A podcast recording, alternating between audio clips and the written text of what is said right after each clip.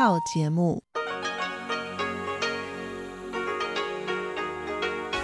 ที่นี่สถานีวิทยุเรดิโอไต้หวันอินเตอร์เนชันแนล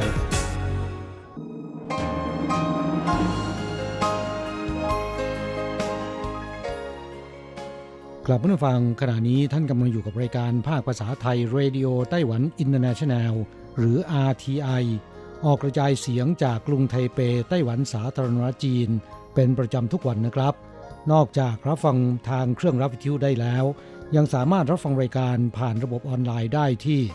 thai.rti.org.tw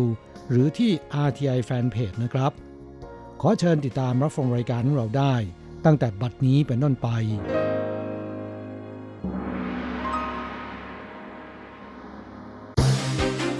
ลำดับแรก ขอเชิญติดตามรับฟัง ข่าวประจำวัน สวัสดีครับ คุณผู้ฟังที่เคารพ ข่าววันศุกร์ที่ 15 พฤษภาคม พุทธศักราช 2563 รายงานโดยผมเสียงชัย กิตติภูมิวงศ์หัวข้อข่าวที่สำคัญมีดังนี้ นานาประเทศสนับสนุนไต้หวัน กระทรวงการต่างประเทศเรียกร้อง WHO ฟังเสียงเรียกร้องความเป็นธรรม นักเรียนไต้หวันตามหาพี่เลี้ยงชาวอินโดนีเซีย สื่อมวลชนช่วยกันปฏิบัติการตามหาจนสำเร็จ นักธุรกิจไต้หวันลงทุนในประเทศทะลุ 1 ล้านล้านเหรียญไต้หวัน อนุมัติรวม 480 ราย ต่อไปเป็นรายละเอียดของข่าวครับ การประชุมสมัชชาใหญ่องค์การอนามัยโลกจะเริ่มขึ้นในวันที่ 18 กระทรวงการต่างประเทศของไต้หวันแถลงในวันที่ 15 ระบุว่า การระบาดของโควิด -19 กระทบต่อความผาสุกความปลอดภัยในชีวิตของชาวโลก ในปีนี้ WHO จะผลักดันโครงการนำมาซึ่งโอกาสใหม่ การประชุมจึงมีความสำคัญ ไต้หวันควรมีส่วนร่วม กระทรวงการต่างประเทศชี้ว่า จนถึงวันที่ 15 พฤษภาคม ได้มี 29 ประเทศใช้วิธีการต่างๆสนับสนุนไต้หวัน เช่น การส่งสาร การเข้าหารือ การตอบคำถามสื่อมวลชน การสื่อสารผ่านโซเชียลมีเดียเป็นต้น นายกรัฐมนตรีชินโซอาเบะของญี่ปุ่น ประธานาธิบดีจัสตินทรูโดของแคนาดา เป็นผู้แสดงท่าทีในลำดับแรก ตามด้วยหน่วยงานนิติบัญญัติและสมาชิกสภา 43 เขตและประเทศได้แสดงการสนับสนุนด้วยที่การต่างๆ เฉินหลงจิน อธิบดีกรมองค์กรระหว่างประเทศ กระทรวงการต่างประเทศของไต้หวันชี้ว่า ในปีนี้สหรัฐได้แสดงความสนับสนุนต่อไต้หวันหลายวิธีการ แสดงให้เห็นมิตรภาพความสัมพันธ์ระหว่างไต้หวันกับสหรัฐมั่นคงแนบแน่น ทางด้านเฉินซือจงรัฐมนตรีกระทรวงสาธารณสุขและสวัสดิการของไต้หวันกล่าวว่า แม้ไต้หวันถูกปฏิเสธจาก WHO ด้วยปัญหาจีนเดียว แต่พวกเราไม่อาจยอมรับสิ่งที่ไม่มีอยู่จริง เขากล่าวว่าไต้หวันจะพยายามต่อไป จนถึงนาทีสุดท้าย จะต้องรวมพลังทั้งระดับบนและล่าง จึงจะสามารถทำให้ทั่วโลกได้เห็นไต้หวัน ความวุ่นวายเกิดจากการใช้อำนาจที่ไม่เป็นธรรม ดังนั้น WHO จะต้องคำนึงถึงสิทธิมนุษยชน คำนึงถึงการปกป้องสุขอนามัยของโลก เข้าต่อไปครับ นักเรียนไต้หวันชีจือหันตามหาพี่เลี้ยงชาวอินโดนีเซีย ที่เคยดูแลตนเมื่อ 15 ปีก่อน ภายใต้ความช่วยเหลือจากผู้ทำงานสื่อมวลชนในไต้หวัน เลี่ยววินจังติดต่อเครือข่าย ไต้หวันและอินโดนีเซีย ประสบความสำเร็จในการตามตัว นักเรียนไต้หวันและพี่เลี้ยงมีการติดต่อวิดีโอคอนเฟอเรนซ์ในวันแม่สากล เรื่องนี้ประทับใจประชาชนสองประเทศ เป็นความสำเร็จที่สถานีวิทยุ RTI เป็นต้นร่วมกับสื่ออื่น ๆ และองค์กรสวัสดิการสังคม ในวันแม่สากลชีจือหันพบกับดวี พี่เลี้ยงชาวอินโดนีเซียผ่านทางวิดีโอคอนเฟอเรนซ์นักเรียนหญิงได้นำเอาหมีเท็ดดี้ที่พี่เลี้ยงมอบให้เมื่อ 15 ปี มาโชว์ด้วย พูดไปร้องไป สองฝ่ายไม่คาดคิดว่าจะพบหน้ากันอีก ในขณะที่ชีจือหันเรียนอนุบาล ดวีเป็นพี่เลี้ยงดูแล เมื่อสัญญาครบกำหนด ดวีเดินทางกลับประเทศ ในเดือนเมษายนปีนี้ซึ่งยังมีการระบาดโควิด -19 ชีจือหันคิดถึงพี่เลี้ยง จึงได้ติดต่อกับเลี่ยววินจัง ซึ่งเคยเป็นวิทยากรบรรยายที่โรงเรียน โดยติดต่อทาง Facebook ขอให้ช่วยเหลือ ตามหาดวี เลี่ยววินจังได้ติดต่อผ่านเครือข่ายต่างๆ และได้ติดต่อโทนี่ผู้จัดรายการของสถานีวิทยุ RTI อีกทางหนึ่งด้วย ในที่สุดประสบความสำเร็จ ทำให้นักเรียนไต้หวันพบกับพี่เลี้ยงชาวอินโดนีเซีย ที่ขาดการติดต่อ 15 ปีได้ข่าวต่อไปครับเป็นเรื่องที่ไต้หวันส่งออกดอกไม้ไปยังญี่ปุ่นอีกครั้ง หลังจากหยุดชะงัก เนื่องจากการระบาดของโควิด -19 ดอกไม้ในตู้คาโก้ลำเลียงเข้าเครื่องบินเช่าเหมาลำ เตรียมส่งไปญี่ปุ่น ที่ผ่านมาการระบาดโควิด -19 กระทบการส่งออก ใบสั่งซื้อกล้วยไม้ไต้หวันถูกยกเลิก ตอนนี้โรคระบาดเริ่มคลี่คลาย คณะกรรมการการเกษตรของไต้หวัน ช่วยจัดหาเครื่องบินเช่าเหมาลำ ส่งดอกไม้ไปสนามบินนาริตะญี่ปุ่นทุกสัปดาห์ล็อตแรกนี้ 8 บริษัทร่วมกันส่งออกกล้วยไม้ฟาแลนด์ออนซิเดียมเป็นต้นรวม 20 ตัน ดอกไม้เหล่านี้ส่งตรงจากไต้หวันไปยังญี่ปุ่น เริ่มล็อตแรกในวันที่ 12 พฤษภาคมเฉันจีจ้องประธานคณะกรรมการการเกษตรบอกว่า ไม่เพียงดอกไม้ ในอนาคตจะส่งออกผลไม้ด้วย เช่นมะม่วงเป็นต้น ส่งออกไปยังญี่ปุ่นได้ด้วยเวลาที่รวดเร็ว การส่งออกสินค้าเกษตรของไต้หวันในขั้นต่อไปจะขยายไปประเทศอื่นด้วย เช่นอเมริกา คาดหวังสินค้าของไต้หวันกระจายไปยังทั่วโลกอีกครั้งข้าต่อไปนะครับ นักธุรกิจไต้หวันกลับมาลงทุนในประเทศทะลุ 1 ล้านล้านเหรียญไต้หวัน ในวันที่ 14 พฤษภาคม สำนักงงานพิจารณาการลงทุนของไต้หวัน อนุมัตินักธุรกิจไต้หวัน ในตอนเช้า 4 ราย และตอนบ่ายอนุมัติอีก 3 ราย มูลค่าลงทุนรวม 5,800 ล้านเหรียญไต้หวัน กระทรวงเศรษฐการถแถลงว่า จนถึงขณะนี้มีการส่งเสริมลงทุนในไต้หวัน 3 โครงการ ได้แก่ การส่งเสริมนักธุรกิจไต้หวันกลับมาลงทุนในประเทศ ส่งเสริมการรักษาฐานผลิตในประเทศ และส่งเสริมผู้ประกอบการ SME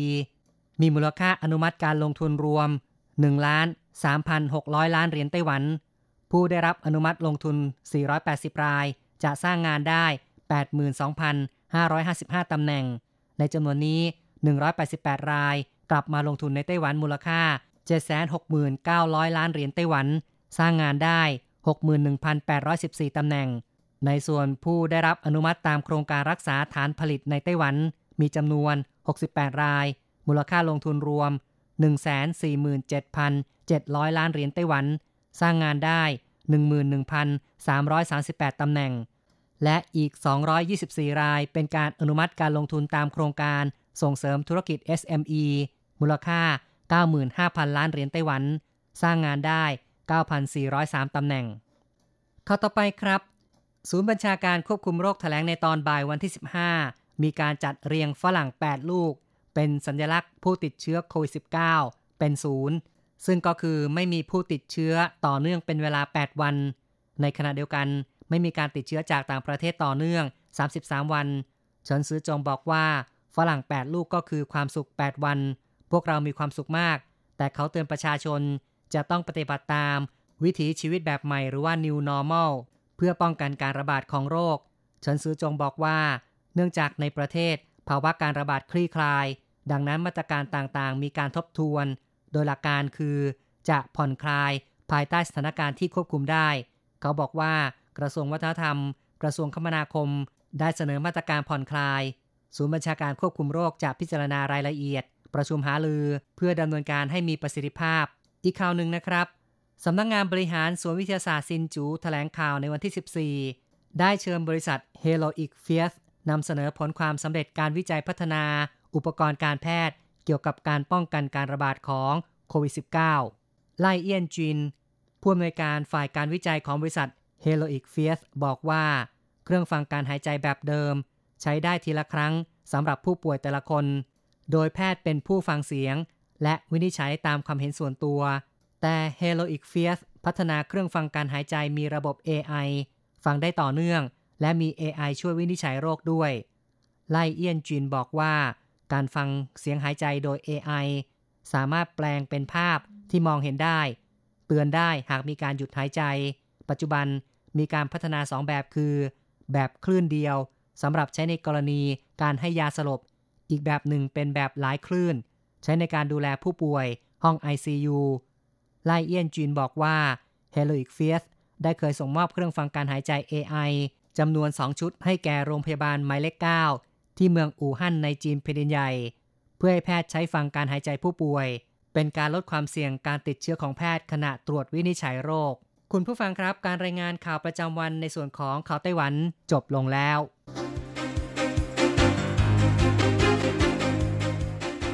ต่อไปขอเชิญฟังข่าวต่างประเทศและข่าวจากเมืองไทยค่ะ สวัสดีค่ะ คุณผู้ฟัง RTI ที่เคารพทุกท่าน ขอต้อนรับเข้าสู่ช่วงของข่าวต่างประเทศและข่าวประเทศไทยกับดิฉันมณพรชัยวุฒิมีรายละเอียดของข่าวที่น่าสนใจดังนี้ โรงงานหลายแห่งในอินเดียเริ่มเปิดลายผลิตอีกครั้ง โรงงานหลายแห่งในอินเดียเริ่มเปิดดำเนินการอีกครั้งหลังรัฐบาลผ่อนปรนมาตรการควบคุมโรค และกลับมาเปิดโรงงานรอบใหม่นี้ไม่ใช่เรื่องง่าย เนื่องจากต้องมีการควบคุมโรคภายในโรงงานต่อไป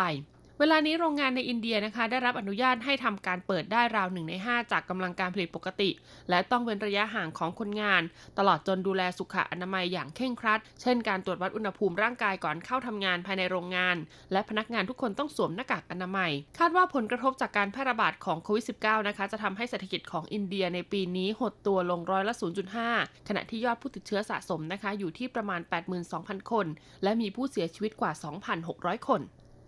เกาหลีใต้ ญี่ปุ่นและจีนจะประชุมวิดีโอร่วมกันกรณีโควิด -19 เกาหลีใต้เปิดเผยว่ารัฐมนตรีว่าการกระทรวงสาธารณสุขของเกาหลีใต้ ญี่ปุ่นและจีน จะประชุมร่วมกันทางระบบวิดีโอคอนเฟอเรนซ์เพื่อหารือเรื่องการร่วมกันต่อต้านการติดเชื้อไวรัสโคโรนาสายพันธุ์ใหม่ 2019 หรือโควิด -19 นับเป็นการประชุมครั้งแรกระหว่างผู้นำด้านการสาธารณสุขของทั้ง 3 ประเทศ ตั้งแต่เกิดโรคระบาดที่เมืองอู่ฮั่นของจีนตั้งแต่ปลายปีที่แล้ว ทั้ง 3 ประเทศต่างมองโลกในแง่ดีว่าสามารถควบคุมการระบาดของโรคได้แล้ว และกำลังมองหาหนทางนำเศรษฐกิจกลับมา โดยที่ระวังการระบาดรอบ2ไปด้วย ขณะที่เมืองอู่ฮั่นของจีนกำลังพยายามตรวจชาวเมืองซ้ำทั้งหมด 11 ล้านคน เพื่อหาผู้ติดเชื้อ หลังเกิดการติดเชื้อในกลุ่มเล็กๆ จากการผ่อนคลายมาตรการปิดเมืองที่ดำเนินมาเป็นเวลานาน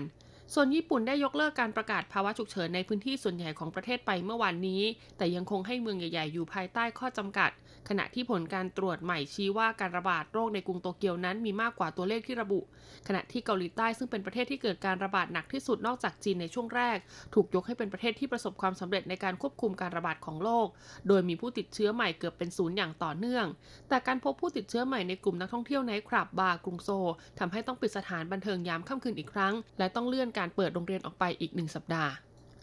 รัฐมนตรีของรัสเซียติดเชื้อโควิด -19 เป็นรายที่ 4 ขณะที่จำนวนผู้ติดเชื้อในประเทศยังเพิ่มขึ้นทะลุ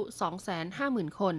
ประธานาธิบดีวลาดิเมียร์ปูตินของรัสเซียเผยนะคะว่านายวาเลรีฟอลคอฟวัย 41 ปี รัฐมนตรีว่าการกระทรวงศึกษาธิการและวิทยาศาสตร์ ติดเชื้อนะคะโควิด -19 เป็นรัฐมนตรีคนที่ 4 ที่ติดเชื้อไวรัสนี้ แต่ล่าสุดเจ้าตัวมีอาการดีขึ้นแล้ว หลังจากก่อนหน้านี้ค่ะนายกรัฐมนตรีนะคะมิคาอิลมิชุสติน รวมทั้งนะคะนางโอลกาลิวบิโมวารัฐมนตรีกระทรวงวัฒนธรรม และนายวลาดิเมียร์ยาคูเซฟรัฐมนตรีการเคหะ ก็ติดเชื้อไวรัสโคโรนาสายพันธุ์ใหม่ 2019 เช่นกัน ทำให้เวลานี้นะคะ รัสเซียเนี่ยมีเจ้าหน้าที่ระดับสูงในรัฐบาลติดเชื้อแล้วถึง 6 คน ซึ่งรวมถึงนายดมิทรีเปสคอฟโฆษกของประธานาธิบดีวลาดิเมียร์ปูตินด้วยสถานการณ์แพร่ระบาดของไวรัสโควิด -19 ในรัสเซียยังน่าเป็นห่วงค่ะ แต่ละวันมีผู้ติดเชื้อรายใหม่เพิ่มขึ้นเป็นจำนวนมาก ล่าสุดนะคะมีผู้ติดเชื้อสะสมกว่า 250,000 คน มากเป็นอันดับ 3 ของโลกรองจากสหรัฐและสเปน และมีผู้เสียชีวิตแล้วกว่า 2,300 คน เจ้าหน้าที่ระดับสูงนะคะ ด้านกระทรวงสาธารณสุขกล่าวว่า ทางการพยายามยับยั้งการแพร่ระบาดอย่างเต็มที่ทำให้เมื่อวานนี้ค่ะรัสเซียมีผู้ติดเชื้อรายใหม่ต่ำกว่า 10,000 คนเป็นครั้งแรกในรอบเกือบ 2 สัปดาห์ เวลานี้นะคะ รัสเซียได้เริ่มผ่อนคลายมาตรการล็อกดาวน์ลง แม้จะยังมีผู้ติดเชื้อจำนวนมากก็ตาม คนงานก่อสร้างและโรงงานสามารถกลับมาทำงานได้ตามปกติแล้ว ผู้คนในกรุงมอสโกนะคะ ก็ได้เริ่มออกมาใช้ชีวิตนอกบ้านกันมากขึ้น หลังจากที่ประธานาธิบดีปูตินค่ะ ประกาศผ่อนคลายมาตรการไปเมื่อวันจันทร์ที่ผ่านมา ด้านนายกเทศมนตรีกรุงมอสโกนะคะ เผยว่าทางการเริ่มตรวจหาผู้ติดเชื้อแบบปรูพรมตั้งแต่วันนี้เป็นต้นไป โดยตั้งเป้าจะตรวจให้ได้ถึงวันละ 1 0 0 0 0แคนภายในสิ้นเดือนนี้ ซึ่งตอนนี้ค่ะที่กรุงมอสโกนะคะก็มีผู้ติดเชื้อสะสมราว 1 3 0 0 0 0 คนต่อไปเป็นข่าวจากประเทศไทยค่ะ กระทรวงสาธารณาสุขแนะการมาตรการสำหรับห้างสรรพสินค้า เพิ่มความมั่นใจให้ลูกค้าในการป้องกันโควิด -19 จากแถลงการของสบคนะคะที่มีการเคาะเรื่องการเปิดห้างสรรพสินค้า ในวันที่ 17 พฤษภาคมนี้ ทางกรมควบคุมโรคกระทรวงสาธารณสุขค่ะ ก็ได้มีการแนะนำกล้าวมาตรการนะคะสำหรับห้างสรรพสินค้า เพื่อเพิ่มความมั่นใจให้กับลูกค้าในการป้องกันโควิด -19 ประกอบด้วย1นนะคะต้องสวมหน้ากากอนามัยหรือหน้ากากผ้า หากไม่ใส่นะคะ ห้ามเข้าไปภายในตัวห้างเป็นอันขาด 2. ตั้งจุดคัดกรองก่อนเข้าห้างนะคะ หากอุณหภูมิร่างกายเกิน 37 องศา ก็จะต้องถูกห้ามเข้าไปภายในห้างสรรพสินค้าเช่นเดียวกัน 3. ค่ะเว้นระยะห่างทุกจุดบริการจุดรอคิวทางเข้าออก 4. นะคะ ตั้งจุดบริการแอลกอฮอล์ทางเข้าออกหน้าลิฟต์แคชเชียร์เป็นต้น 5. ทำความสะอาดสินค้าทุกชิ้นก่อนเปิดห้าง รวมถึงสินค้าที่ถูกลอง 6. ค่ะจ่ายเงินด้วยระบบไร้เงินสดนะคะ 7. พนักงานต้องสวมหน้ากากอนามัยในการให้บริการ 8. คัดกรองความเสี่ยงของพนักงานก่อนให้บริการ และ 9. ทำความสะอาดจุดเสี่ยงเป็นประจำ ไม่ว่าจะเป็นบริเวณราวประตูนะคะ บันไดเลื่อนปุ่มกดลิฟต์ต่าง ๆ เป็นต้น ออนไลน์สายตรงธุรกิจสปาไทยเจาะตลาดอินเดีย นายสมเด็จสุสมบูรณ์ อธิบดีกรมส่งเสริมการค้าระหว่างประเทศ เปิดเผยถึงผลการจัดกิจกรรมเสวนาออนไลน์สายตรงอินเดีย เรื่องผลิตภัณฑ์สปาไทยและบริการในอินเดีย เมื่อวันที่ 12 พฤษภาคมที่ผ่านมาผ่านทางแอปพลิเคชัน Zoom โดยกล่าวว่าการจัดกิจกรรมครั้งนี้ค่ะ เป็นความร่วมมือระหว่างกรมกับสำนักงานส่งเสริมการค้าในต่างประเทศ ณเมืองมุมไบประเทศอินเดีย โดยได้มีการเชิญผู้เชี่ยวชาญนะคะ ด้านการตลาดอินเดียจำนวน 4 ท่าน มาให้ความรู้แก่ผู้ประกอบการไทย ซึ่งประสบความสำเร็จเป็นอย่างมาก จากการที่ผู้ประกอบการไทยค่ะ ได้รับทราบมุมมองของคนอินเดีย โอกาสในการเข้าสู่ตลาด การพัฒนารูปแบบสินค้า มาตรฐานสินค้า และการตั้งราคา รวมถึงนะคะสร้างการรับรู้ผ่านทางโซเชียลมีเดียและการติดต่อกับคู่ค้าที่น่าเชื่อถือ ทั้งนี้ค่ะผู้ประกอบการของไทย 5 รายที่เข้าร่วมกิจกรรมนะคะ มีความพึงพอใจอย่างมาก เพราะได้ข้อมูลตลาดทั้งในแง่ธุรกิจสปาเพื่อการพักผ่อน และสปาเพื่อความงาม สามารถนำคำแนะนำจากผู้เชี่ยวชาญชาวอินเดียนะคะ ไปปรับใช้ในการพัฒนาธุรกิจ ให้สอดรับกับความต้องการและการแข่งขันในตลาดได้เป็นอย่างดี โดยทุกรายมั่นใจว่าจะขยายตลาดเข้าสู่อินเดียได้สำหรับผู้ประกอบการทั้ง 5 รายนะคะ ที่ได้รับคัดเลือกเข้ามาร่วมกิจกรรมในครั้งนี้ ประกอบด้วยดีวาน่าสปานะคะ ได้รับรางวัล World Spa Award ผลิตภัณฑ์แบรนด์ภูตะวันค่ะ เจ้าของรางวัล Prime Minister Export Award นะคะ แบรนด์รัฐปัทวีค่ะ เจ้าของรางวัล Design Excellence Award แบรนด์ Library Green นะคะ ได้รับรางวัล Innovation Award และแบรนด์การถังทอง ซึ่งเป็นกลุ่มสหกรณ์การเกษตรก้าวหน้านะคะ ในเครือข่ายของ BizClub และบริษัทประชารัฐรักสามัคคีเพชรบุรี นอกจากนี้ค่ะยังได้มีการจัดกิจกรรมเพิ่มเติมนะคะ คือกิจกรรม showcase test ตลาด เพื่อให้ผู้ประกอบการไทยได้นำเสนอสินค้าและบริการ ซึ่งปรากฏว่าได้รับความสนใจจากนักธุรกิจอินเดียหลายรายนะคะ ที่พร้อมจะเจรจาธุรกิจกับไทย และยังช่วยสร้างภาพลักษณ์ที่ดีให้แก่สินค้า และบริการสปาเพื่อสุขภาพ รวมถึงบริการความงามของไทย เนื่องจากเป็นธุรกิจที่มีศักยภาพในการขยายตลาดต่างประเทศสสส ร่วมเครือข่ายเปิดตลาดออนไลน์ช่วยเกษตรกรและชาวประมงพื้นบ้าน นายแพทย์ไพโรธเสาน่วมนะคะ ผู้ช่วยผู้จัดการกองทุนสนับสนุนการสร้างเสริมสุขภาพหรือสสส และรักษาการผู้อำนวยการสำนักงานสร้างเสริมวิถีชีวิตสุขภาวะ สสส กล่าวนะคะว่า สสส เนี่ยผลักดันค่ะการบริโภคอาหารที่ดีต่อสุขภาพ โดยให้ความสำคัญตลอดห่วงโซ่อาหาร ส่งผลให้ลดปัญหาการเจ็บป่วยด้วยโรคไม่ติดต่อเรื้อรัง และเสริมสร้างความมั่นคงทางด้านอาหารอย่างยั่งยืน ให้กับการปรับตัวเข้าสู่การดำเนินวิถีชีวิตใหม่ การทำงานนะคะก็จะเน้นการเชื่อมโยงใน 3 ประเด็นหลักคือ 1 นะคะ ส่งเสริมเกษตรกรให้ผลิตอาหารปลอดภัยด้วยระบบอินทรีย์ 2. ส่งเสริมให้เกิดระบบที่เชื่อมโยงตลาด 3. นะคะ การจัดสภาพแวดล้อมให้เอื้อต่อการเปลี่ยนแปลงพฤติกรรมสุขภาพ โดยเฉพาะในสถานการณ์แพร่ระบาดของโควิด -19 ทำให้เกิดการเพิ่มโอกาสการส่งเสริมการตลาดผ่านช่องทางออนไลน์ เพิ่มความสะดวกให้ผู้บริโภค สามารถเข้าถึงอาหารที่มีคุณภาพความปลอดภัย นอกจากนี้ค่ะยังเชื่อมโยงนะคะ ผลิตภัณฑ์กับโครงการที่ดำเนินการอยู่ก่อนแล้ว เช่น สมาคมเสริมริมสร้างสุขภาวะชุมชนชาติพันธุ์ สวนผักเครือข่ายคนเมืองเป็นต้น นายธนบุญสมบูรณ์ค่ะ ผู้จัดการโครงการกีนอรี่นะคะ กล่าวว่า สสส สนับสนุนการเปิดตลาดสื่อกลางอาหารปลอดภัย ระหว่างเกษตรกรกับผู้บริโภค เนื่องจากเมื่อเกิดวิกฤตโควิด -19 ค่ะทำให้เปิดตลาดไม่ได้ ประกอบกับผู้บริโภคนะคะ ต้องหยุดอยู่บ้านเพื่อหยุดเชื้อ เกษตรกรประสบปัญหาการขายและการบริโภคที่ลดลง โดยการเปิดแพลตฟอร์มขึ้นนี้นะคะ ก็มีชื่อว่า Eco and Green Marketplace ค่ะ ภายใต้กลุ่มตลาดรักษ์โลก Eco Market นะคะ เป็นช่องทางให้เกษตรกรและผู้ประกอบการอาหารปลอดภัยัย 12,527 รายเนี่ยได้พบปะกับลูกค้าโดยตรง เน้นนะคะจำหน่ายผักผลไม้อินทรีย์ข้าวสารออร์แกนิก วัตถุดิบปลอดเคมีค่ะอาหารสุขภาพที่ไม่ใส่สารกันบูด ไม่ใช้ไขมันทรานส์นะคะทำให้ประชาชนที่อยู่บ้านมีสุขภาพดี เข้าถึงอาหารปลอดภัย เกษตรกรมีช่องทางกระจายสินค้าให้ถึงประชาชนได้รวดเร็ว และที่สำคัญค่ะยังมีราคาที่เป็นธรรม แผนในระยะยาวนะคะ ก็จะมีการพัฒนาแพลตฟอร์มของ g i n n e r y Market ออนไลน์นี่แหละค่ะ เพื่อพื่อรองรับตลาดออนไลน์หลังวิกฤตโควิด -19 ต่อไปเป็นการรายงานอัตราแลกเปลี่ยนประจำวันศุกร์ที่ 15 พฤษภาคม พุทธศักราช 2563 อ้างอิงจากธนาคารกรุงเทพสาขาไทเปค่ะ โอนเงิน 10,000 บาทใช้เงินเหรียญไต้หวัน 9,550 เหรียญ แลกซื้อเงินสด 10,000 บาทใช้เงินเหรียญไต้หวัน 9,900 เหรียญสำหรับการแลกซื้อเงินดอลลาร์สหรัฐ 1 ดอลลาร์สหรัฐใช้เงินเหรียญไต้หวัน 30.140 เหรียญ จบการรายงานข่าว สวัสดีค่ะ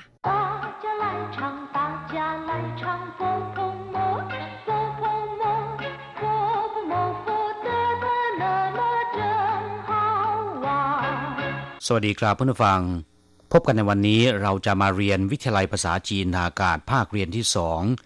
บทที่ 16 ของแบบเรียนชั้นสูง บทที่ 16 เป้าเก้าเออ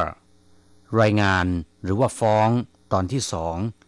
ในบทนี้นะครับเราจะมาเรียนสนทนาภาษาจีนกลางที่เกี่ยวกับคำว่าเป้าเก้ากันต่อคำว่าเป้าเก้าแปลว่ารายงาน หรือแปลว่าบรรยาย นอกจากนี้แล้วนะครับ ยังมีความหมายในทำนองว่าฟ้อง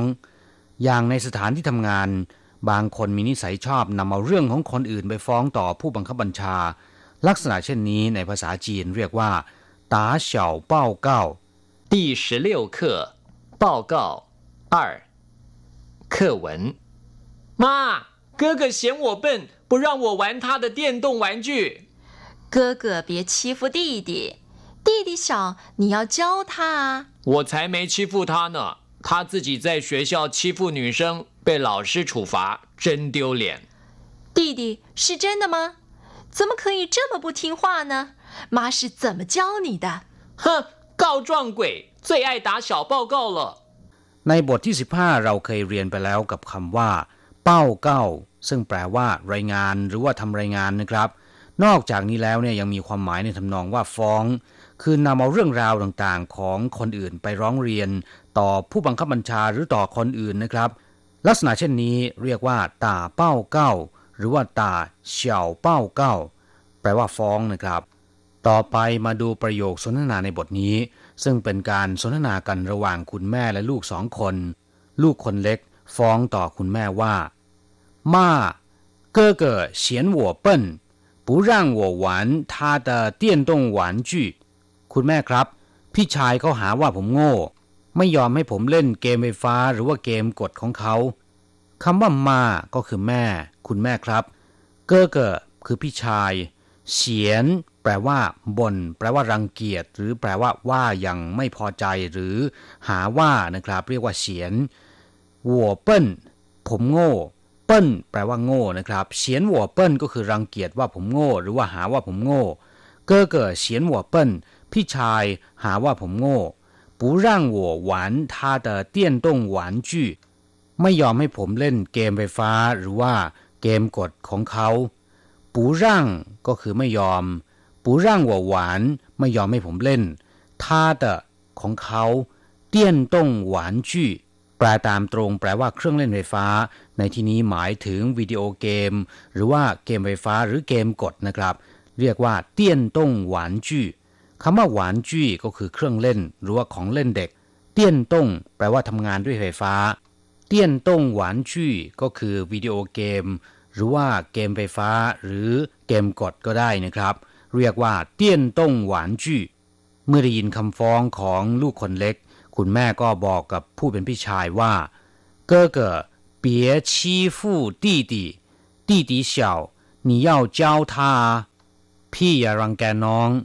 น้องอย่างเล็ก เธอต้องสอนเขาสิ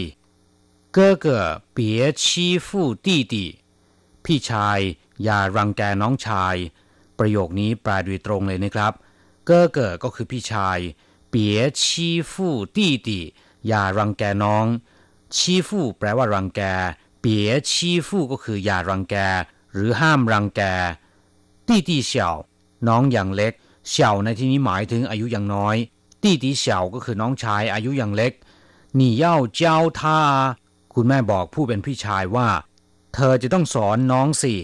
你要教他เธอจะต้องสอนเขา เขาในที่นี้ก็คือน้องชายนะครับ ฝ่ายผู้เป็นพี่ชายก็ฟ้องต่อแม่บ้าง บอกว่า我才没欺负他呢他自己在学校欺负女生被老师处罚真丢脸 ผมไม่ได้รังแกน้องสักหน่อย ตัวเขาเองดังหาก รังแกนักเรียนหญิงในโรงเรียน ถูกครูลงโทษหน้าไม่อายวัวใช้เหมยชีฟู่ท่าน่ะ ผมไม่ได้รังแกน้องสักหน่อย หรือผมไม่ได้รังแกเขาสักหน่อยวัวใช้เหมย ผมไม่เคยเลย ชีฟู่อธิบายไปแล้วเมื่อสักครู่แปลว่ารังแก ชีฟู่ท่าก็คือ รังแกเขาในที่นี้หมายถึงรังแกน้อง 我才没欺负他呢ผมไม่ได้รังแกน้องสักหน่อย หรือผมไม่ได้รังแกเขาสักหน่อย他自己在学校欺负女生ตัวน้องเองหรือตัวเขาเองต่างหาก รังแกนักเรียนหญิงในโรงเรียน他自己ก็คือตัวเขาเอง自己ก็คือตัวเอง在学校อยู่ในโรงเรียน学校แปลว่าโรงเรียนนะครับ在学校ก็คือในโรงเรียนหรือว่าอยู่ในโรงเรียน欺负女生 รังแกนักเรียนหญิงหนุ่ญิงแปลว่าเพศหญิง หรือว่านักเรียนหญิง ชี้ฟู่หนุ่ญิงก็คือรังแกนักเรียนหญิง เป้เหล่าซื่อฉูฝา ถูกคุณครูทำโทษ เป้เหล่าซื่อก็คือถูกคุณครูฉูฝาทำโทษ หรือว่าลงโทษ เรียกว่าฉูฝาเจนเตียวเหลียนหน้าไม่อาย หรือหน้าอายจังเลยเตียวเหลียน แปลว่าปล่อยไก่แปลว่าหน้าอายเจนเตียวเหลียน แปลว่า หน้าไม่อาย หรือหน้าอายจังเลย คุณแม่จึงได้ถามผู้เป็นน้องชายว่า弟弟是真的吗怎么可以这么不听话呢妈是怎么教你的เป็นความจริงไหม ลูกทำไมจึงไม่เชื่อฟังอย่างนี้ แม่สอนลูกเอาไว้อย่างไรตี้ตีแปลว่าน้องชาย ชาวจีนเวลาเรียกคนใกล้ชิดนะครับ บางทีก็เรียกตามคนอื่น เพ ราะฉะนั้นตี้ตีในที่นี้หมายถึงว่าลูกคนสุดท้องนะครับ ในภาษาไทยก็คือลูก是真的吗เป็นอย่างนี้จริงหรือไม่ เป็นจริงหรือไม่怎么可以这么不听话呢ทำไมจึงดื้ออย่างนี้ทำไมจึงไม่เชื่อฟังอย่างนี้不听话呢ก็คือไม่เชื่อฟังดื้อนะครับ妈是怎么教你的แม่ได้สอนไว้อย่างไร教你的ก็คือสอนเธอไว้ จะมาเจ้าหนีตาก็คือสอนเธอว่าอย่างไร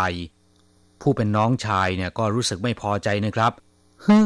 เก้าจ้างกุยจ้วยไอ้ตาเฉีเป้าเก้าละฮึคนขี้ฟ้อง คนช่างฟ้องชอบรายงานเป็นที่สุดเลยคำว่าฮึในภาษาจีนเนี่ยเป็นเสียงคึดทัดทางจมูก เป็นการแสดงความไม่พอใจ ออกเสียงว่าฮึเก้าจ้วงกุยคนขี้ฟ้องหรือว่าคนช่างฟ้อง เก้าจ้วงแปลว่าฟ้องร้อง กุย แปลว่าผี แต่ในที่นี้นะครับเป็นคำที่ใช้ด่าคน อย่างเช่น จิ๋วกุยหมายถึงว่าขี้เล่าเถาเยี่ยนกุยคนที่น่ารำคาญตานเฉียวกุยคนขี้กลัว หรือว่าคนขี้ขลาด เรียกว่าตานเฉียวกุยเก้าจ้วงกุยก็คือ คนที่ขี้ฟ้อง คนช่างฟ้องจุ้ยไอ้ตาเฉาเป้าเก้าเหรชอบฟ้องเป็นที่สุดเลยจุ้ยไอ้แปลว่า ชอบที่สุดตาเฉาเป้าเก้าอธิบายไปแล้วนะครับ แปลว่า รายงานหรือว่าฟ้องเรื่องของคนอื่น เรียกว่าตาเฉาเป้าเก้าครับผู้ฟังหลังจากทราบความหมายของประโยคสนทนาในบทนี้ไปแล้วนะครับ ต่อไปขอให้เปิดไปที่หน้า 68 ทุงแบบเรียน เราจะไปเรียนรู้คำศัพท์ใหม่ๆ ในบทเรียนนี้ ศัพท์คำที่หนึ่งเฉียน แปลว่ารังเกียจว่าบ่นว่าหรือกล่าวหาว่า ซึ่งการกล่าวหาว่าก็เป็นไปในลักษณะที่ไม่พอใจนะครับ เรียกว่าเฉียน เช่น 大家都嫌他太急躁พวกเรารำคาญนิสัยใจร้อนของเขาสาบคำที่สองชี้ฟู่แปลว่ารังแก แปลว่าระรานก็ได้ เช่น太软弱会被人欺负อ่อนแอเกินไปจะถูกคนรังแกได้คำว่าชีคำเดียวแปลว่าหลอกลวง แปลว่าโกหก หรือว่ารังแกก็ได้นะครับ เช่น ชีเพี้ยน แปลว่าหลอกลวง แปลว่าต้มตุนหรือว่าตบตา จื้อชี้ชี้เหรินก็แปลว่าโกหก หรือว่าหลอกลวงคนอื่น ก็เท่ากับหลอกลวงตัวเอง ชี้หวนผ้าอิ่ง แปลว่า รังแกคนที่อ่อนแอกว่า แต่กลัวคนที่แข็งแรงกว่า ส่วนคำว่าฟู่แปลว่ารับ หรือว่าได้รับ หรือจะแปลว่าแพ้ติดลบก็ได้นะครับ เช่นเชิญฟู่จงเร่นแปลว่า รับภาระหน้าที่ที่หนัก ฟู่ซังแปลว่าได้รับบาดเจ็บ เรียกว่า ฟู่ซัง เราจะกลับมาพบกันใหม่ในบทเรียนถัดไป สวัสดีครับ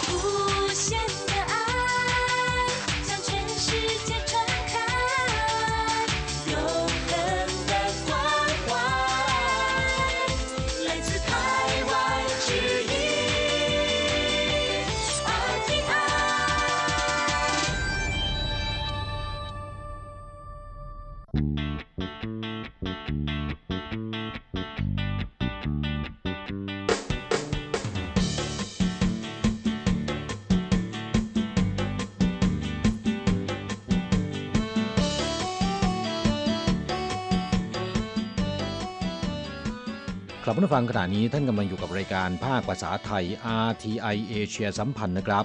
ลำดับต่อไปขอเชิญติดตามรับฟัง ข่าวคราวและความเคลื่อนไหวด้านแรงงานต่างชาติในไต้หวัน ในช่วง ขุนพลแรงงานไทย现在进行台湾地区有关外籍移工的新闻。新冠肺炎疫情造成各国人员流动受阻，移工来台人数大减。 原本直线上升的移工人数，三月首次出现微幅减少近千人。为鼓励产业移工雇主转出移工，让其他雇主承接，劳动部修法放宽到六月十七日以前，若雇主转出移工，名额可不受管制两年限制。ครับผู้ฟังช่วงนี้มาฟังข่าวคราวด้านแรงงานต่างชาติในไต้หวันกันนะครับ ข่าวแรกพิษโควิด ทำยอดจำนวนแรงงานต่างชาติในไต้หวันลดลงเป็นครั้งแรกนะครับ กระทรวงแรงงานไต้หวันวอนนายจ้างที่งานลดน้อยลง อนุญาตให้แรงงานต่างชาติโอนย้ายไปทำงานกับนายจ้างใหม่ที่ต้องการได้ โดยไม่ต้องเสียโควตานะครับท่านผู้ฟังเนื่องจากได้รับผลกระทบจากสถานการณ์โควิด -19 ที่บานปลายไปทั่วโลก ประเทศผู้ส่งออกแรงงานได้แก่ไทย เวียดนาม อินโดนีเซีย และฟิลิปปินส์ ต่างประกาศมาตรการปิดประเทศหรือยกเลิกเที่ยวบิน ส่งผลให้แรงงานต่างชาติที่เดินทางมาทำงานที่ไต้หวันลดลงเป็นครั้งแรก จากที่ผ่านมายอดจำนวนแรงงานต่างชาติในไต้หวัน เพิ่มขึ้นอย่างต่อเนื่อง แต่เดือนมีนาคมที่ผ่านมานี้ลดลงเป็นครั้งแรก โดยลดลงจำนวนร่วม 1,000 คน เมื่อไม่สามารถเดินทางมาทำงานได้ตามปกตินะครับกระทรวงแรงงานไต้หวันเรียกร้องในจ้างที่ได้รับผลกระทบ การผลิตลดลง หากอนุญาตให้แรงงานต่างชาติที่เกินความต้องการ โอนย้ายไปทำงานกับนายจ้างรายใหม่ที่ต้องการว่าจ้างแรงงานต่างชาติ ภายในวันที่ 17 มิถุนายนปีนี้ จะไม่ถูกจำกัดหรือเสียควต้าเป็นเวลา 2 ปีตามกฎระเบียบเดิมนะครับ จากสถานการณ์โควิด -19 ที่รุนแรงขึ้น ตั้งแต่ช่วงกลางเดือนมีนาคมเป็นต้นมา ประเทศต่างๆ ประกาศใช้มาตรการควบคุมการเข้าออกประเทศ ในจำนวนนี้ประเทศผู้ส่งออกแรงงานในภูมิภาคเอเชียตะวันออกเฉียงใต้ อย่างอินโดนีเซียประกาศห้ามแรงงานเดินทางไปทำงานต่างประเทศ เวียดนามและไทยห้ามอากาศยานบินเข้าประเทศ ชาวเวียดนามและชาวไทยที่จะขอเดินทางเข้าประเทศ จะต้องได้รับอนุญาตก่อน ส่วนฟิลิปปินส์มีการจำกัดการทำงานและหยุดเรียนทำให้แรงงานที่ประสงค์จะเดินทางไปทำงานต่างประเทศ ไม่สามารถยื่นเรื่องได้สำหรับไต้หวันเองนะครับ ก็มีมาตรการควบคุมโรค ด้วยการประกาศให้ผู้เดินทางเข้าไต้หวัน ซึ่งรวมถึงแรงงานต่างชาติด้วย จะต้องกักตัวสังเกตอาการตนเองเป็นเวลา 14 วัน มาตรการทั้งของไต้หวันและประเทศผู้ส่งออกแรงงาน ล้วนเป็นอุปสรรคต่อการเดินทางมาทำงานที่ไต้หวันของแรงงานต่างชาติทั้งสิ้นนะครับ จากผลกระทบดังกล่าวทำให้ยอดจำนวนแรงงานต่างชาติในไต้หวันที่พุ่งสูงขึ้นต่อเนื่อง โดยเมื่อเดือนตุลาคมปีที่แล้ว ทะลุหลัก 700,000 คน เฉพาะปีที่แล้วปีเดียวนะครับ ยอดจำนวนแรงงานต่างชาติในไต้หวันเพิ่มขึ้นกว่า 10,000 คน เดิมคาดว่าปีนี้ยอดจำนวนแรงงานต่างชาติในไต้หวันจะเพิ่มขึ้นมากกว่าเดิม ด้วยเหตุที่รัฐบาลผ่อนปลนนโยบายการนำเข้าแรงงานต่างชาติ โดยเฉพาะกลุ่มธุรกิจที่ได้รับผลจากสงครามการค้าจีนสหรัฐ เพื่อดึงดูดให้นักธุรกิจไต้หวันกลับมาลงทุนในมาตุภูมิเพิ่มขึ้น แต่สถานการณ์การระบาดของโรคโควิด -19 ทำให้ยอดจำนวนแรงงานต่างชาติในไต้หวัน ณสิ้นเดือนมีนาคมปีนี้อยู่ที่ 718,531 คน ลดลงกว่าเดือนกุมภาพันธ์ 956 คน นับเป็นสภาพการครั้งแรกในรอบ 6-7 ปีที่ผ่านมานะครับ นอกจากนี้ยังทำให้ผู้ประกอบการบางรายที่ได้รับผลกระทบลดการผลิต มีแรงงานต่างชาติมากเกินความต้องการขณะที่มีผู้ประกอบการบางราย ต้องการนำเข้าแรงงานต่างชาติแต่ไม่สามารถนำเข้าได้ กระทรวงแรงงานไต้หวันจึงแก้ปัญหาด้วยการอนุญาตให้ในายจ้างที่มีแรงงานต่างชาติเกินความต้องการ หากยอมให้แรงงานของตนโอนย้ายไปทำงานกับนายจ้างรายใหม่ที่มีความต้องการแต่นำเข้าไม่ได้ โดยกระทรวงแรงงานจะอนุญาตให้คงโควต้าเดิมไว้ ไม่ถูกจำกัดด้วยกฎระเบียบเดิม ซึ่งจำกัดในจ้างภาคการผลิต หากมีแรงงานต่างชาติโอนย้ายไปทำงานกับนายจ้างรายใหม่ก่อนครบสัญญา จะไม่สามารถใช้โควต้าของแรงงานรายนั้น นำเข้าแรงงานต่างชาติรายใหม่ได้เป็นเวลา 2 ปี ทั้งนี้มีผลย้อนหลังตั้งแต่ 27 มีนาคม สิ้นสุด 17 มิถุนายนปีนี้นะครับ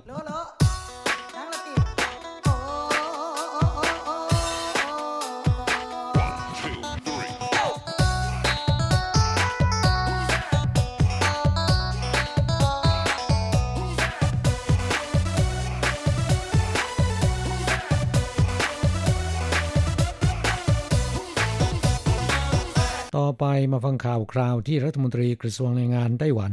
ห่วงใยแรงงานต่างชาติ กำชับในจ้างต้องปฏิบัติตามมาตรการป้องกันโรคโดยเคร่งครัดนะครับ เพื่อให้สถานประกอบการปฏิบัติตามมาตรการป้องกันโรคโควิด -19 เมื่อวันที่ 4 พฤษภาคมที่ผ่านมานี้ นางฉีหมิงชุน รัฐมนตรีว่าการกระทรวงแรงงานไต้หวัน พร้อมด้วยนายหยางหวนเคอผู้ว่าการเมืองซินจู ได้เดินทางไปตรวจเยี่ยมและให้กำลังใจแรงงานต่างชาติในสถานประกอบการสองแห่ง ได้แก่ยามาฮ่ามอเตอร์ไต้หวัน โรงงานซินจู เป็นโรงงานประกอบรถจักรยานยนต์ ว่าจ้างแรงงานไทยชาติเดียวจำนวน 102 คน และบริษัทยูนิ President Enterprise Corporation โรงงานหูเข่าเป็นโรงงานผลิตอาหาร ว่าจ้างแรงงานฟิลิปปินส์หลังจากที่รับฟังรายงานสรุปเกี่ยวกับการบริหารดูแลแรงงานต่างชาติ และมาตรการป้องกันโควิด -19 จากผู้บริหารสถานประกอบการแล้ว กล่าวกำชับในจ้างว่า จะต้องปฏิบัติตามมาตรการป้องกันโรคอย่างเข้มงวด เพื่อเป็นหลักประกันให้กิจการสามารถดำเนินการต่อไปได้อย่างราบรื่นยั่งยืน และเป็นการคุ้มครองความปลอดภัยในการทำงาน และสุขภาพของแรงงานต่างชาตินะครับกลับมาฟังสืบเนื่องจากกลุ่มแรงงานต่างชาติในสิงคโปร์เกิดการติดเชื้อหมู่โควิด -19 รัฐมนตรีกระทรวงแรงงานไต้หวัน ได้สั่งการให้กรมป้องกันความปลอดภัยและอาชีวะอนามัย และกรมพัฒนากำลังแรงงาน เพิ่มความร่วมมือ โดยเน้นการตรวจสอบและให้คำแนะนำสถานประกอบการขนาดใหญ่ ที่มีการว่าจ้างแรงงานต่างชาติจำนวนมาก เพื่อให้ปฏิบัติตามมาตรการป้องกันโรคอย่างเคร่งครัด นางชีหมินชุนกล่าวว่านายจ้างต้องให้การดูแลแรงงานต่างชาติ ซึ่งเป็นผู้มีคุณูปการต่อการพัฒนาเศรษฐกิจและสังคมของไต้หวัน และมีอุปสรรคในเรื่องการสื่อสาร อาจจะเข้าไม่ถึงข้อมูลข่าวสารเกี่ยวกับการป้องกันโรคโควิด -19 อย่างทันต่อเหตุการณ์ ซึ่งจะกลายเป็นช่องโหว่ในการป้องกันโรค จึงจำเป็นที่ภาครัฐและผู้ประกอบการต้องร่วมมือกันให้ความช่วยเหลือพวกเขานะครับกล่าวฟังในการตรวจเยี่ยมสถานประกอบการครั้งนี้ รัฐมนตรีว่าการกระทรวงแรงงาน ได้ตรวจดูสถานที่ทำงาน โรงอาหาร หอพักและระบบบริหาร การประชาสัมพันธ์มาตรการป้องกันโรคด้วยภาษาแม่ของแรงงานต่างชาติเป็นกรณีพิเศษ พร้อมทั้งย้ำกับนายจ้างและบริษัทจ้างงานว่า จะต้องให้การบริหารดูแลความเป็นอยู่ รวมทั้งปกป้องสิทธิประโยชน์ที่เกี่ยวข้องของแรงงานต่างชาติ เพื่อให้พวกเขาทำงานในไต้หวันได้อย่างราบรื่นและสบายใจนะครับ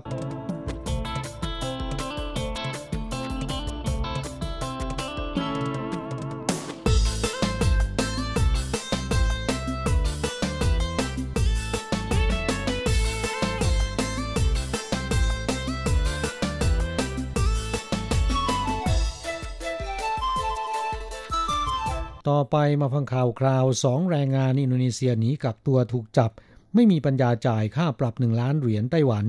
ถูกควบคุมตัวส่งดำเนินคดีนะครับ ตามมาตรการป้องกันโรคโควิด -19 ผู้โดยสารที่เดินทางเข้าไต้หวันตั้งแต่วันที่ 17 มีนาคมเป็นต้นมา จะต้องเข้ารับการกักตัวเพื่อสังเกตอาการเป็นเวลา 14 วัน แต่มีแรงงานอินโดนีเซียสองราย หลังเดินทางเข้าไต้หวันเมื่อวันที่ 18 มีนาคมแล้ว ไม่ได้ปฏิบัติตามกฎระเบียบและติดต่อไม่ได้เป็นเดือนนะครับ ถูกกองอนามัยเมืองผิงตงสั่งปรับคนละ 1 ล้านเหรียญไต้หวัน แต่ไม่มีเงินจ่ายค่าปรับ ถูกควบคุมตัวดำเนินคดีนะครับ กองอนามัยเมืองผิงตงแถลงว่า แรงงานต่างชาติทั้งสองรายมาจากอินโดนีเซีย เดินทางเข้าไต้หวันผ่านสนามบินนานาชาติเสียวกังที่เก้าฉงเมื่อวันที่ 18 มีนาคมพร้อมกันนะครับ จากนั้นต้องไปกักตัวยังบ้านของนายจ้างที่เมืองผิงตง แต่หลังจากเดินทางเข้าสู่ไต้หวันแล้ว ไม่สามารถติดต่อได้ จึงมีการแจ้งเตือนเพื่อติดตามตัว ผ่านสถานีตำรวจและกองอนามัยท้องที่ทั่วไต้หวัน จนกระทั่งวันที่ 16 เมษายนที่ผ่านมานี้ แรงงานอินโดนีเซียรายแรกถูกตรวจพบที่นครเถาหยวน อีกรายหนึ่งถูกตรวจพบในนครไทจง เมื่อวันที่ 24 เมษายนที่ผ่านมานี้ ตามกฎหมายป้องกันโรคติดต่อ ผู้ฝ่าฝืนมาตรการกักตัวต้องระวางโทษปรับ 1แสนถึง 1 ล้านเหรียญไต้หวัน โดยแรงงานอินโดนีเซียทั้งสองราย หนีกักตัวนานกว่า 72 ชั่วโมงขึ้นไป ถูกลงโทษปรับในอัตราสูงสุด คือคนละ 1 ล้านเหรียญไต้หวัน แต่ทั้งสองไม่มีกำลังจะชำระค่าปรับภายในกำหนด 7 วัน ถูกควบคุมตัวไว้ที่สถานกักกันรอดำเนินคดีต่อไปนะครับกลับมาฟังนี่ไม่ใช่เป็นครั้งแรกที่แรงงานต่างชาติฝ่าฝืนกฎระเบียบในการกักตัว 14 วัน ก่อนหน้านี้เคยเกิดขึ้นมาแล้วที่เมืองผิงตงเช่นกัน เป็นแรงงานไทยนะครับ ซึ่งเดินทางเข้าไต้หวันเมื่อวันที่ 18 มีนาคมเช่นกัน แรงงานไทยรายนี้ไม่ได้หนีกักตัว แต่เข้าทำงานทันทีในวันรุ่งขึ้น โดยไม่กักตัว 14 วันตามกฎระเบียบ ถูกปรับ 1 0 0 0 0แสนเหรียญทำเอาแรงงานไทยตกใจหน้าถอดสี อย่างไรก็ดีนะครับ เนื่องจากในจ้างมีส่วนต้องร่วมรับผิดชอบ เพราะไม่ได้กำชับให้กักตัวที่หอพัก 14 วัน และในฐานะในจ้างซึ่งต้องให้ความรู้และดูแลบริหารแรงงานไทยที่ตนนำเข้า ดังนั้นเงินค่าปรับ 1 0 0 0 0แสนเหรียญไต้หวันในจ้างจึงเป็นผู้รับผิดชอบไป ขณะที่แรงงานไทยต้องกลับไปที่หอพักกักตัวต่อจนครบ 14 วันนะครับ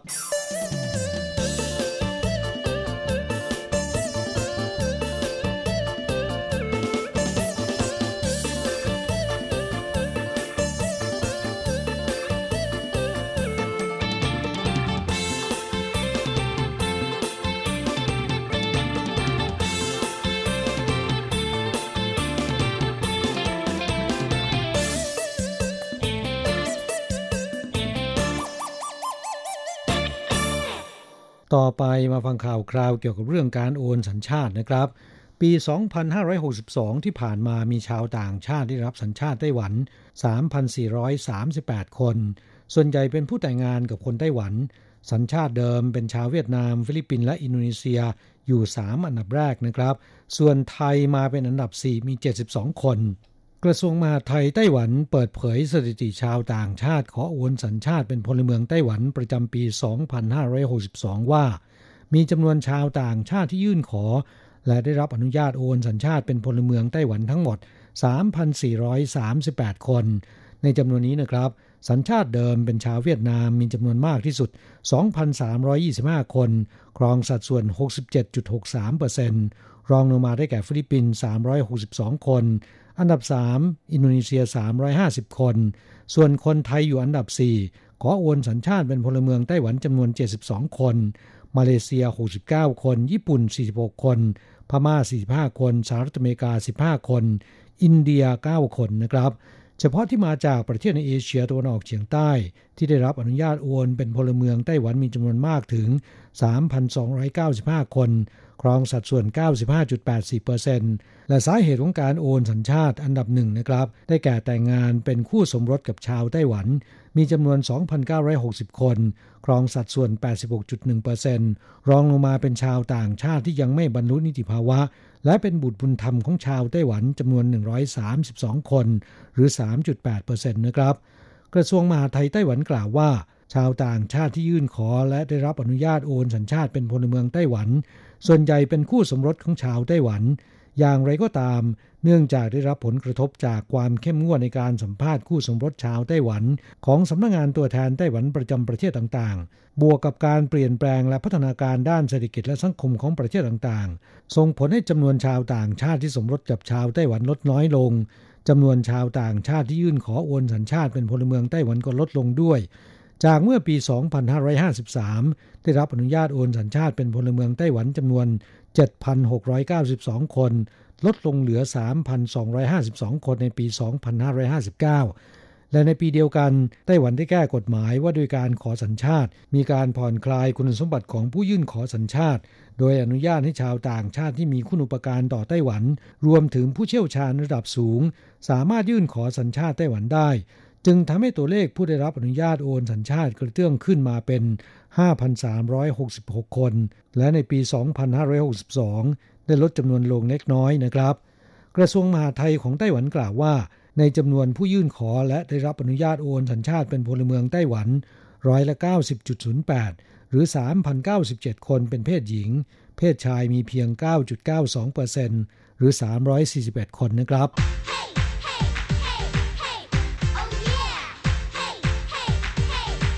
อยากรู้ไหมไต้หวันมีอะไรดี ขยับเข้ามาสิ จะบอกให้ กับอะไรๆในไต้หวันเวอร์ชันเดี่ยวไมโครโฟน สวัสดีครับคุณฟังทุกท่านลาสำหรับสัปดาห์นี้อะไรๆในไต้หวันก็กลับมาพบกับคุณฟังแล้ว เช่นเคย โดยสำหรับสัปดาห์นี้เราก็มาพบกันพร้อมกับบรรยากาศค่อนข้างจะผ่อนคลายทีเดียวนะของเจ้าโควิด -19 ที่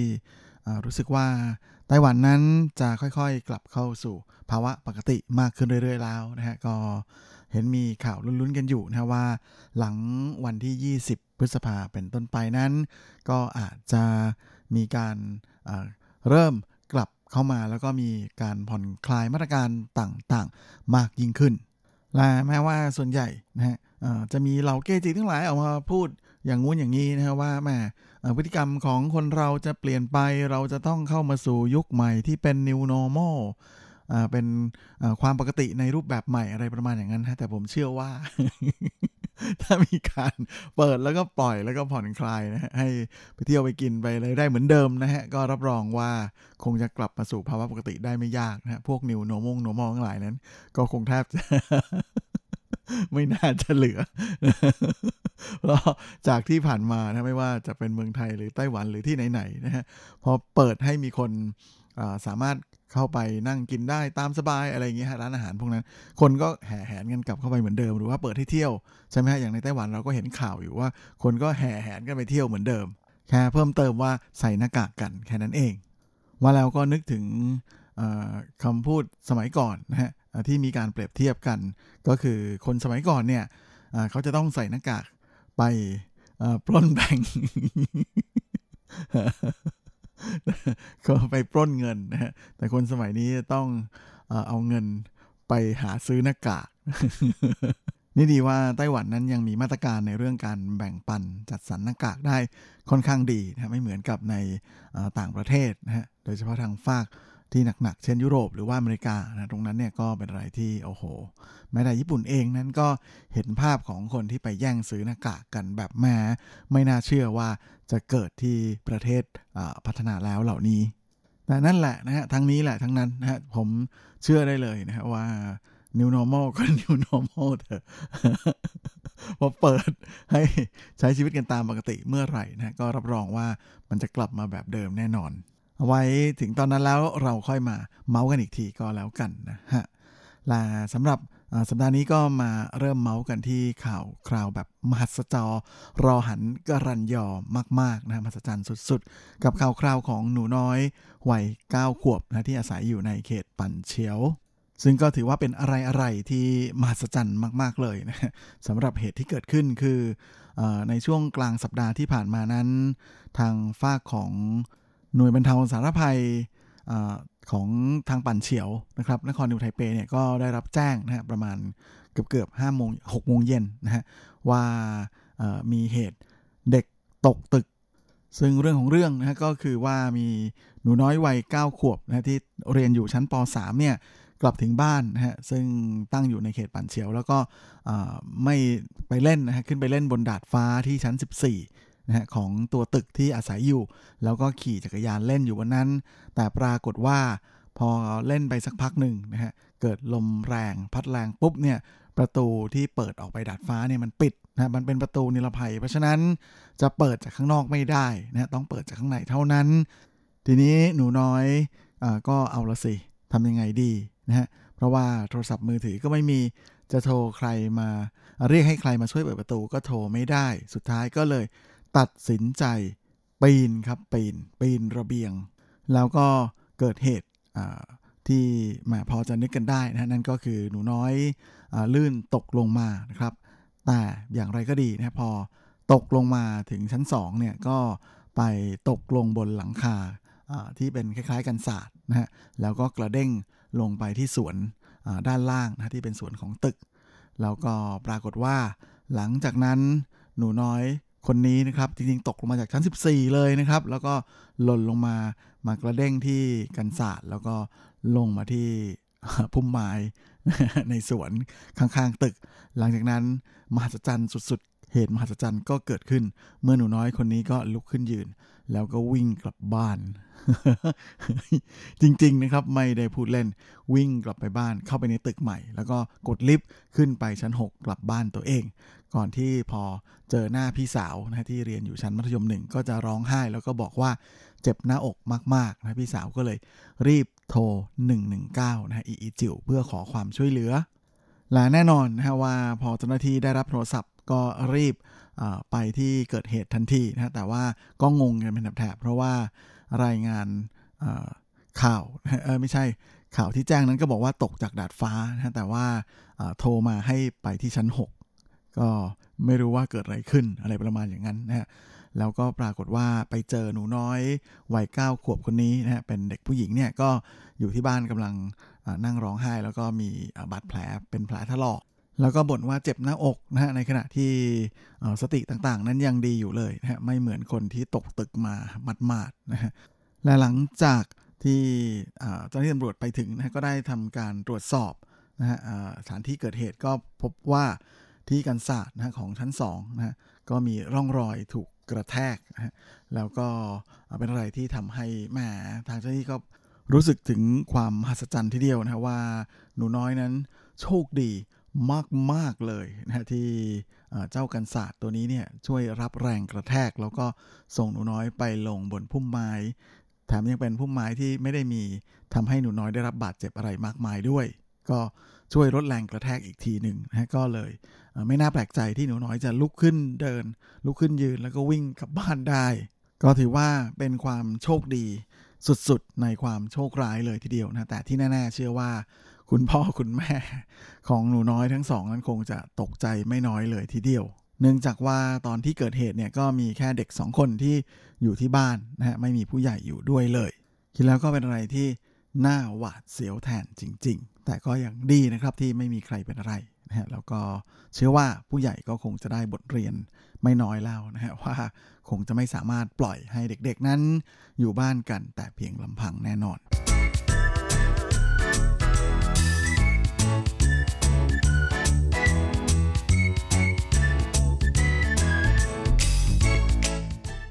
และสำหรับในช่วงของธีระพาไปเที่ยวสัปดาห์นี้นะฮะมาก็มาเปลี่ยนบรรยากาศกันบ้างนะฮะหลังจากที่ก่อนหน้านี้พาไปชมดอกไม้ใช่ไหมแล้วก็พาไปชมหิ่งห้อย มาสัปดาห์นี้เราไปชมความสวยงามแบบเขียวเขียวเขียวขจีของป่าไผ่ในไต้หวันกัน เชื่อว่าคงมีคุณฟังหลายท่านที่มีโอกาสได้ชมซีรีส์เกาหลี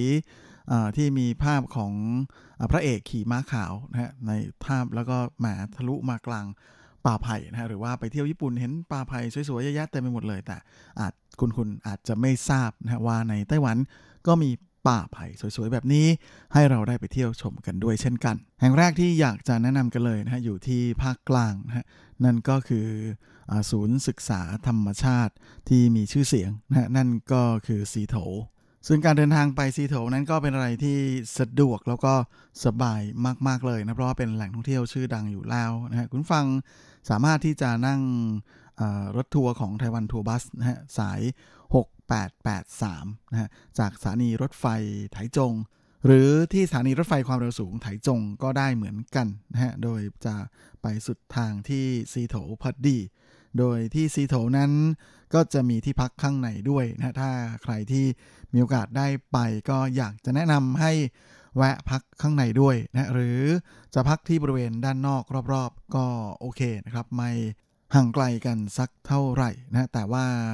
เท่าที่เคยไปมารู้สึกว่าสนนราคา ถ้าพักข้างในซีเถาเองเนี่ยจะ ถูกกว่าข้างนอกหน่อยนะฮะเพียงแต่ว่าที่พักนั้นมีไม่เยอะก็อาจจะเต็มเร็วนะฮะและที่ซีโถนั้นรถส่วนบุคคลจะเข้าไปไม่ได้นะฮะดังนั้นเนี่ยคุณจะต้องจอดรถเอาไว้ด้านนอก แล้วก็ถ้าคุณพักโรงแรมข้างในนะก็จะสามารถมีรถมารับนะเพื่อที่จะรับสัมภาระของคุณเข้าไปได้ หรือถ้าจะพักด้านนอกก็ไปจอดรถที่โรงแรม แล้วก็ของลงตรงนั้นเลยนะครับแล้วค่อยมาเดินเที่ยวที่ซีโถเอา โดยจุดท่องเที่ยวดัง ๆ ภายในสีโถนั้น ก็คิดว่าเคยหยิบมาเมาส์กับผู้ฟังไปหลายครั้งแล้วนะฮะก็คงจะไม่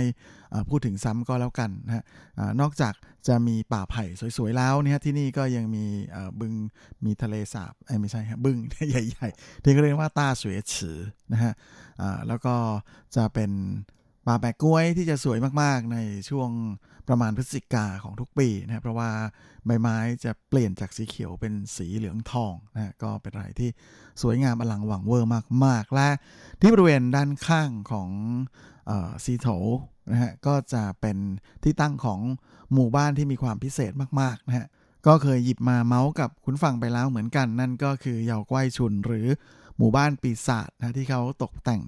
ตัวหมู่บ้านให้เป็นบรรยากาศแบบญี่ปุ่น แล้วก็มีปีศาจญี่ปุ่นอยู่เต็มไปหมดเลยและที่เยาก้อยชุนก็มีโรงแรมให้เข้าพักได้เหมือนกันสนนราคาก็อาจจะแพงกว่าในซีโถนะฮะแต่ก็โอเคครับแล้วแต่ชอบเพราะว่าคุณจะได้บรรยากาศในอีกรูปแบบหนึ่งและแน่นอนนะฮะว่าถ้าไปเที่ยวซีโถช่วงนี้เนี่ยนอกจากจะมีป่าไผ่สวยๆ ให้ได้ชมนะฮะมีหมู่บ้านปีศาจแล้ว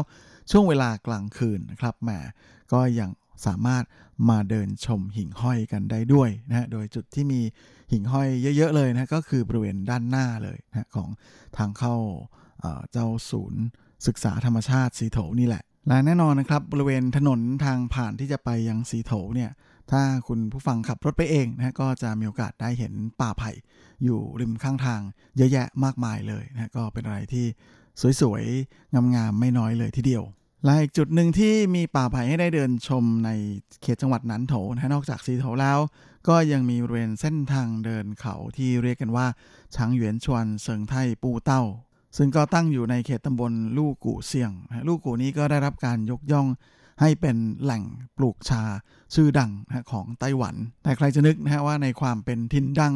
ของใบชานะฮะลูกกูก็มีทิวทัศน์ของ ป่าไผ่สวยๆ ให้ได้ไปเดินเที่ยวกันด้วยแถมยังเป็นเส้นทางที่เดินไม่ยากนะเพราะว่าทางส่วนใหญ่นั้น